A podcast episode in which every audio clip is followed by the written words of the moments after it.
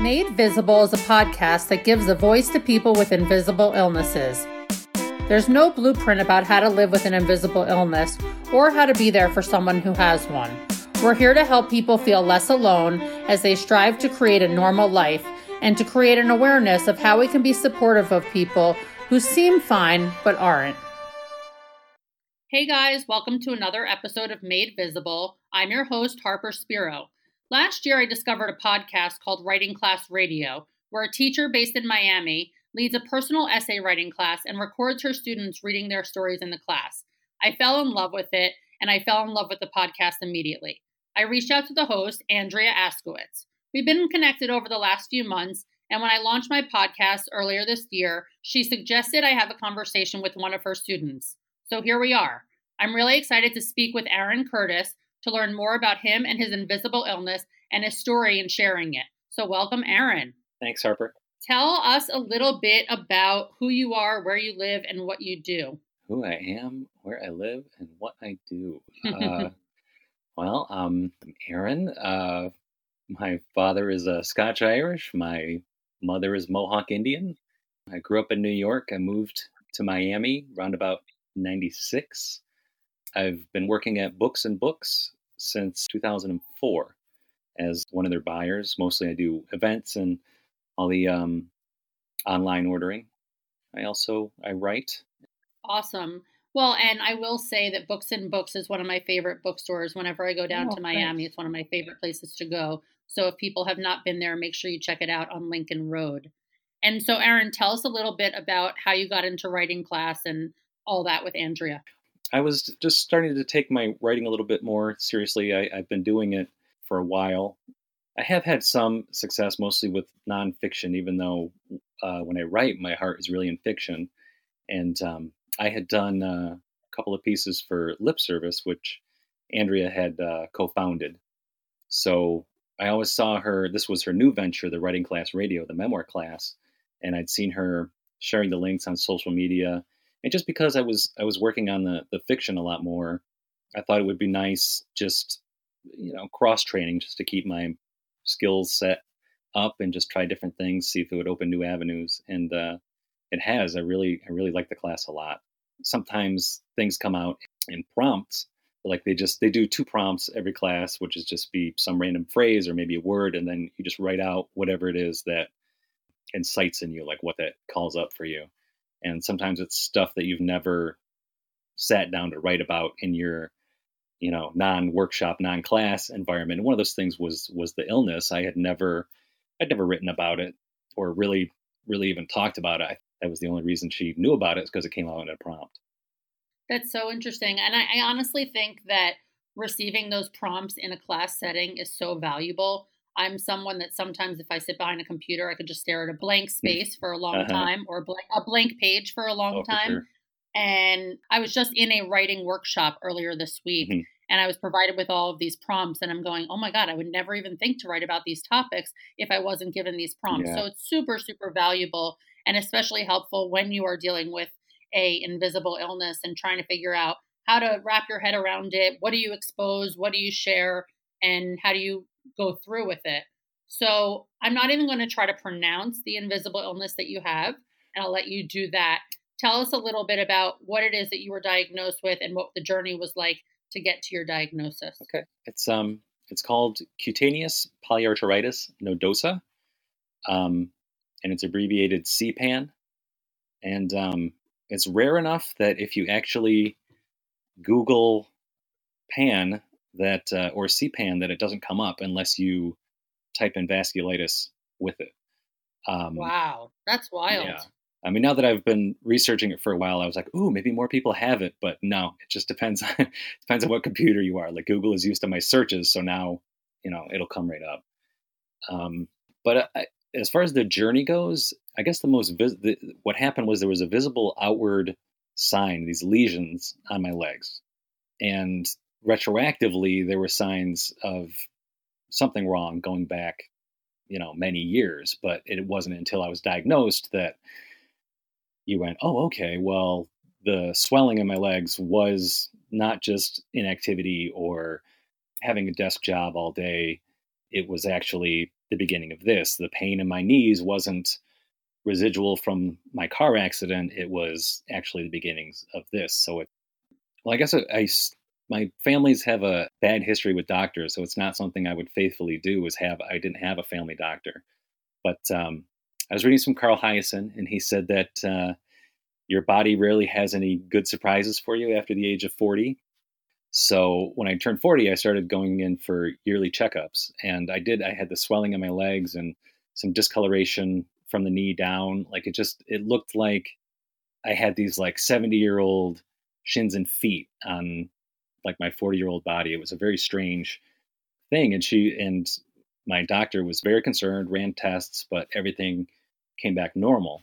So hmm. yeah, she just suggested, um, you know, some diet changes. I was uh, I was very heavy at that point. I weighed um, 253 pounds. So she just, you know, suggested some changes to my diet and that I exercise and all those kind of things. And that happened for about four years, and I would I was gradually losing weight and getting more active and feeling better. And then one night, I had what I thought was a, a bite on my leg, but it was very very dark. Like it wasn't like any kind of scab or scar or, or cut or bite that I'd ever seen. It was just it was pitch black, and we were going away on a trip to California for three weeks. So I just slapped a band aid on it, didn't think about it, and uh, when we got back, it was uh, it was bigger. It was black and it had angry red around it. I'd never seen anything like it, so I, I took it to the doctor, and uh, she immediately thought that it was some kind of um, what is it, MRSA, the uh, mm-hmm. like a mm-hmm. flesh eating something. She had me seeing a dermatologist as well, and uh, the only thing that was throwing them because it would it would um, they would treat it with different ointments and different pills but what was interesting for them was that it was all painless. Like it itched a little, but if it was any of these, you know, like a flesh eating something or something they couldn't identify, then it would have been painful. And since it wasn't, they thought it might be uh, a presentation of some underlying condition. So they brought in a, a rheumatologist. So they kept uh, they kept running blood tests. They took two biopsies, mm. and um, the guy who at the blood lab who took my blood work he said he'd never seen so many blood tests on one patient. And wow. yeah, I was just like, oh God, I, you don't you don't want to hear that. And the rheumatologist, of course not. Yeah, the rheumatologist after all that first round where she had pretty much just checked off every box on what they wanted to test for, she looks at me and steps back and she goes, "You're fascinating." And I'm just like, I, I don't want to hear that. I don't want to hear that. She actually lives in a. Not really a compliment. No, no, but they they loved it. They uh the rheumatologist and the dermatologist live in the same high rise on Key Biscayne, uh, a couple floors apart. And for I think a couple weeks, two or three weeks towards the end there, I had the both on my cell phone. They would text me and call me. They would have dinner together and just speculate over what they thought it was. Um, they say they wanted to do another round of two more biopsies. And at that point, it had been, I think, three months, and that was that was easily the the scariest and, and most frustrating part was just just not knowing, not knowing what it was. And yeah, I've talked to other guests on the podcast about that waiting game. Yeah. Of dealing with symptoms and having these challenges and people not really knowing the answers, but most of all, you sitting around going like, when is someone going to figure out what's going on here? Exactly, exactly in that period when I was texting, they actually um, and calling them all every night, and they pepper me with questions and you know all that good all that good stuff, just trying to find out what was wrong. They had actually had to push an appointment back, and that was the appointment where it was supposed to be like they knew what was going wrong, which they didn't want to tell me over the phone for whatever reason, but. I had to wait another two days, and I was just, I, it, and I remember just being like, "So tomorrow I'm going to 100% no," and and uh, the dermatologist, Dr. Aber, was like, yes, tomorrow you will 100% know. And um, yeah, the rheumatologist told me it was CPAN and then had to explain what that was. Uh, but it's, it's basically a, my immune system is um, attacking the medium sized blood vessels in my body, not the, I don't know why specifically that size or, you know, why no smaller, no large, but that's just, that's just what it is. But it's actually a fairly lucky version because I have cutaneous polyarteritis nodosa. So that means it's confined to the skin. So even though the joint pain and the fatigue are part of it, for the most part, they've already they've tested my brain, they tested all my organs, and they continue to test those to make sure it's not traveling to any of those other systems. What was it like to receive that diagnosis and get that confirmation that there was a name to what it is that you were dealing with? It was a relief. It was a relief. I, I have a little bit of, well, a little bit. I don't know. My first, my first wife, uh, who we were together from when I was 19 to when I was 36, uh, she got diagnosed with kidney disease when we were both 25. So I think everything is all of those questions that you sometimes have as someone getting a diagnosis like that that means your whole life has to change and so a lot of that fear I had already I dealt with 15 years before when when we went through all that together. So I knew that once you have that diagnosis, you can definitely work with it. And even if it's a rare one, the doctors will they experiment, they try different things, and uh, you you adjust. You've it's kind of surprising what you can what you can adjust to. You're stronger than you think you are, and you know sometimes it's sometimes it's a nice it's a nice um, even wake up call. I, I want to say that you can't take anything for granted, even your even your health. Absolutely. So, in receiving that diagnosis, and now it's been about three years, how does having this illness and this diagnosis affect your day to day life? Obviously, you're being tested, as you said, to make sure it's not spreading anywhere. But how is it affecting you day to day? And you know, what are the current symptoms? Day to day, it's uh, I'm on um, I'm on methotrexate. It's been nice. I've been I've been feeling good, but uh, I lately I've been in kind of flare up mode uh, a little bit. So there's more there's more pain. It gets frustrating. It takes a it takes a toll. You don't want to take it out on the people around you, and it's hard to express that to someone who's not dealing with it, and you don't want to whine about it because who would listen? No one likes a whiner. You want to be that you know that brave face, the person who's struggling bravely, but at the same time, you just want to curl up in a corner. Absolutely. Yeah, that's got to be so frustrating. So, how do you deal with sharing what you're dealing with with your friends and family or coworkers and how do you manage that? I think I'm going to I'm, I'm going to share this obviously and say something along the lines of I don't really talk about this, but but here it is. And I've also I've started writing about it as well. I've written an essay just about pain, and I'm probably going to write another one just about fatigue my family, as far as talking to them, they, I mean, it's in the rheumatoid family, the uh, the CPAN, and a lot of my aunts and uncles have uh, rheumatoid problems as well. None of them have this. None of them have presented with lesions, and they all get different types of treatment. But as far as the the fatigue and pain are the two ones that are kind of common to every single condition. Like one is like my dad can't um, generate tears or sweat. He has uh, Sjogren's, but along with that is also the pain and fatigue. Um, so you know we commiserate about that, and there's just something about saying, "I had a rough day" to someone who knows exactly what that means. That's satisfying in a way that someone who's like, "Oh, I'm sorry to hear that." It's not. I mean, you know that they are sorry to hear that, and they wish you weren't in pain, and they wish they could do something, but that uh, that extra layer of empathy is just there's something about it. Well, and I think it's one of those things where, you know, people don't know what you're going through. It's exactly why this podcast exists is people don't understand for sure what is what you're feeling, what you're experiencing, and you can talk to them and share that experience with them, but they still can't know what it's like to be in your body. Yeah. So to have someone like your dad that can relate and understand what you're going through is so huge.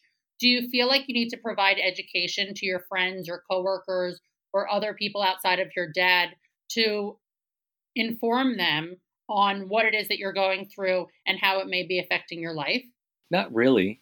Um, sometimes I say if they want to Google it, uh, you know, look up CPAN and make sure you type in vasculitis when you do, so it comes up if they're if they're that curious. Um, there's there's um, a blog post, and I can't remember her name, but a a, a woman who wrote this um, this post called the Spoon Theory. I'm familiar. Yes, that is uh, that is just that's a just a genius shorthand. I love that essay. And that Can you explain a little bit about what it is and then we'll link it in the show notes? Oh, for sure. I actually I was reading Jenny Lawson's Furiously Happy and she she references it. it. Yeah. Hoping to get her on the podcast. Jenny, if oh. you're listening. you. so nice. Next time she comes down, well, you know, I will definitely yes. I'll name drop you. Thank you. Sure. Um but yeah. So the spoon theory. Yeah. The the woman goes out to dinner and she's with a friend and she's just trying to explain what having a chronic illness is like. I believe I believe she has lupus. Am I? Yes. Okay. And in trying to explain it, she gathers up all the spoons from the nearby tables and uh, hands them to her friend, and she's like, "These are your spoons." And uh, friend's kind of amused by the whole thing, like, "I, you know, okay, if you say so." And so as she she walks her friend, the woman with lupus walks her friend through her day, and explains that everything she does costs her a spoon. You know, the friend is like, oh, well, I roll out of bed, I take a shower, I get ready for work. And the friend is like, okay, let's let's slow that down. If you plan on washing your hair in the shower or shaving your legs in the shower, that's a second spoon. If you plan on cooking a meal as opposed to having something prepackaged, that's another spoon. So think about whether you want your morning to cost you one spoon or three spoons. And you don't, you know, the woman's like, I only have 12 spoons. How am I going to do this? And it's it's a brilliant essay, and it, it was just a great moment for them. And she was great for sharing that because it's it really is a good metaphor for how you feel, and it also it helped me a lot just to uh, to forgive myself. Like if I don't if I don't have it that day, and I don't, and and no matter what this wonderful activity is that's planned, I can I can force myself to go and know that I'm going to be standing painfully in the corner, like gritting my teeth and getting through it. I'm not going to be myself, or I can just realize that that's going to cost me more than I more than I have left, and I and I can't do it. And you have to you have to forgive yourself for things like that. That you're you're. So I guess that's helps you with that adjustment as far as rearranging how you're living your life just to accommodate your your body's limitations. Yeah, absolutely. I, I just Googled it. It's The Spoon Theory by Christine Miserandino. I may be butchering that last name, but we'll be sure to link it in the show notes. I remember reading about it and just finding the concept so fascinating to be able to explain to a quote unquote outsider mm. what it's like to live with an invisible illness. And it sounds like something that you read that you really resonated with and went like, oh, yes, this is exactly yes. how I feel. Yes. This is how I can help other people understand this. Yes, very much so. So you mentioned, you know, the pain concept that you deal with on what sounds like a pretty day-to-day basis. We got recording a little bit late today because you were what it sounds like carrying a bunch of boxes mm-hmm. of books. So, how does your illness affect your work? Does it? Do your coworkers or boss know what you're living with, and they, does it change things? They do. Uh, oh wow. Um, well, I have I have a full time job, obviously, and uh, when I was first diagnosed, I also order. Um, we have Miami Book Fair coming up in November. We have it every November. Uh, five to six hundred authors that all come within the space of a week, and I also order all the books for that. And that at one time was a position where they that they contracted out. They would hire someone to just uh, place those orders just to be the, the person making sure that every author present had a book that they could present while they were there. And it was a, it was a limited contract, six or eight weeks, something like that. So when I was healthy, I would just work crazy insane hours. It would just be like, oh, the schedule's done. Okay, well, I guess November I would just, you know, wake up while the sun was still down and be working when the sun went down. And it was, it was ridiculous. And after the diagnosis, and at the time, I was very, very, very fatigued and very run down, and I just I couldn't conceive of how I would do it. I approached my boss and just said, I can't. Yeah, there's no. I just flat out told him I was not doing it this year, and because he had uh, he had come to rely on me in that capacity, I had uh, since I took over was the first time, if I can brag a little bit, was the first time that they hadn't had a miss, that all of their five to 600 authors, like they didn't, none of them fell through the cracks. So he really wanted me to to keep doing it. So he let me sit with that for a weekend, like feeling like, oh, good, he took it and was like, all right, you don't have to do it, blah, blah, blah. So then that Monday, he was like, so you're not saying you can't do it, you're saying we have to change the way we're doing it. I said, you know, if you say so. But he started giving me the list. Uh, I'm, I've been working on the book fair now for about a month and a half because um, they started getting me the list of authors as they were coming in. And he also got me an assistant. Um, so it's not like I have to worry about putting in 70, 80, 90 hour weeks. So that was one accommodation. Um, as far as the physicality of it goes, exercise is so important in fighting the pain and fatigue that I I don't the only other job I would get would be like a stevedore. Like I can't imagine another job that would keep me as active as this one does but the the exercise, I'm down about 60 pounds from that 253 uh, point back in 2012. I guess was my highest point. That's amazing. Um, thank you. uh, Definitely an accomplishment. I think the big thing that you're talking about that's so important is I think about when people are in the hospital doctors and hospital staff are so adamant about getting people out of the hospital and moving mm. and making yeah. sure you're not just laying in a bed all day yeah. every day. Yeah. And I think there's such value in that to what you're talking about of, you know, you can give in to your illness and you can just sort of lay around from a mental standpoint and a physical standpoint of mm. just dwelling on it and being miserable. But what you're saying is you're taking into account the value of physical activity, whatever that looks like, and see what works best for you that makes you feel your best. That's so, so, so huge. Um, I want to go back to the writing concept because I think it's a theme here. And obviously, you work at Books and Books and you're writing a lot. In being surrounded by books all day and seeing how other people are writing, do you have specific goals for your writing as it relates to your illness? Are you looking to do something with it? Uh, obviously, there's something cathartic about writing about your health, especially when you're not, you know, shouting from the rooftops and some extremely extroverted person telling everyone what you're living with. But what is it that writing's doing for you, and what kind of goals do you have with it? Um, as far as writing about the uh, the illness, I want to get those essays together and polished. I'll probably workshop them in the uh, the writing class radio, and um, yeah, I mean, I would like to see them published online. And because the the spoon theory really, really hit home with me. And it would be nice if something that I, uh, my sharing my experience of this might help someone else try to cope with their own their own struggles. I mean, my heart is really in in fiction as far as as far as that goes. Uh, I am in I'm in talks with an agent, and we're looking to get uh, a collection, and um, I'm also working on my my novel so we're I'm looking to shop that around. Hopefully, the end of this year, beginning of next year. That's all fiction. That's exciting. Yeah. Fingers crossed for you. Yeah, it's it's good. So thank you so much, Aaron, for getting out of your introverted shell and amongst the books. Yep. And for being willing to have this conversation with me. Tell us where people can find you, your writing. Obviously, listen to the recordings where you're on Writing Class Radio and learn more about you. Oh, uh, well, I have a blog. Uh, it's called Sweet with Fall and Fish because I wanted something that was impossible to find and hard to remember. Just like your illness. Yep. so I, I, had a I had a blog stolen from uh, from it.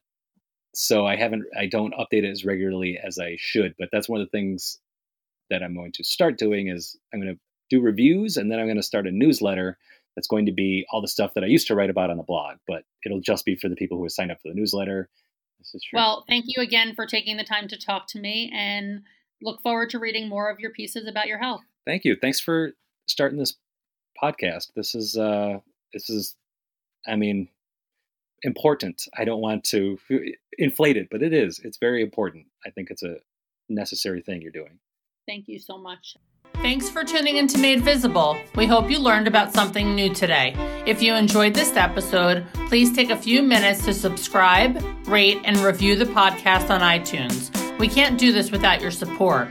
Visit madevisiblepodcast.com, follow Made Visible Podcast on Instagram, Special thanks to the team who made this possible. Elise Bonebright, the audio editor, Gemma Leghorn, the assistant producer, Dylan Chenfeld for the intro music, and Krista Gray for the logo and design concepts.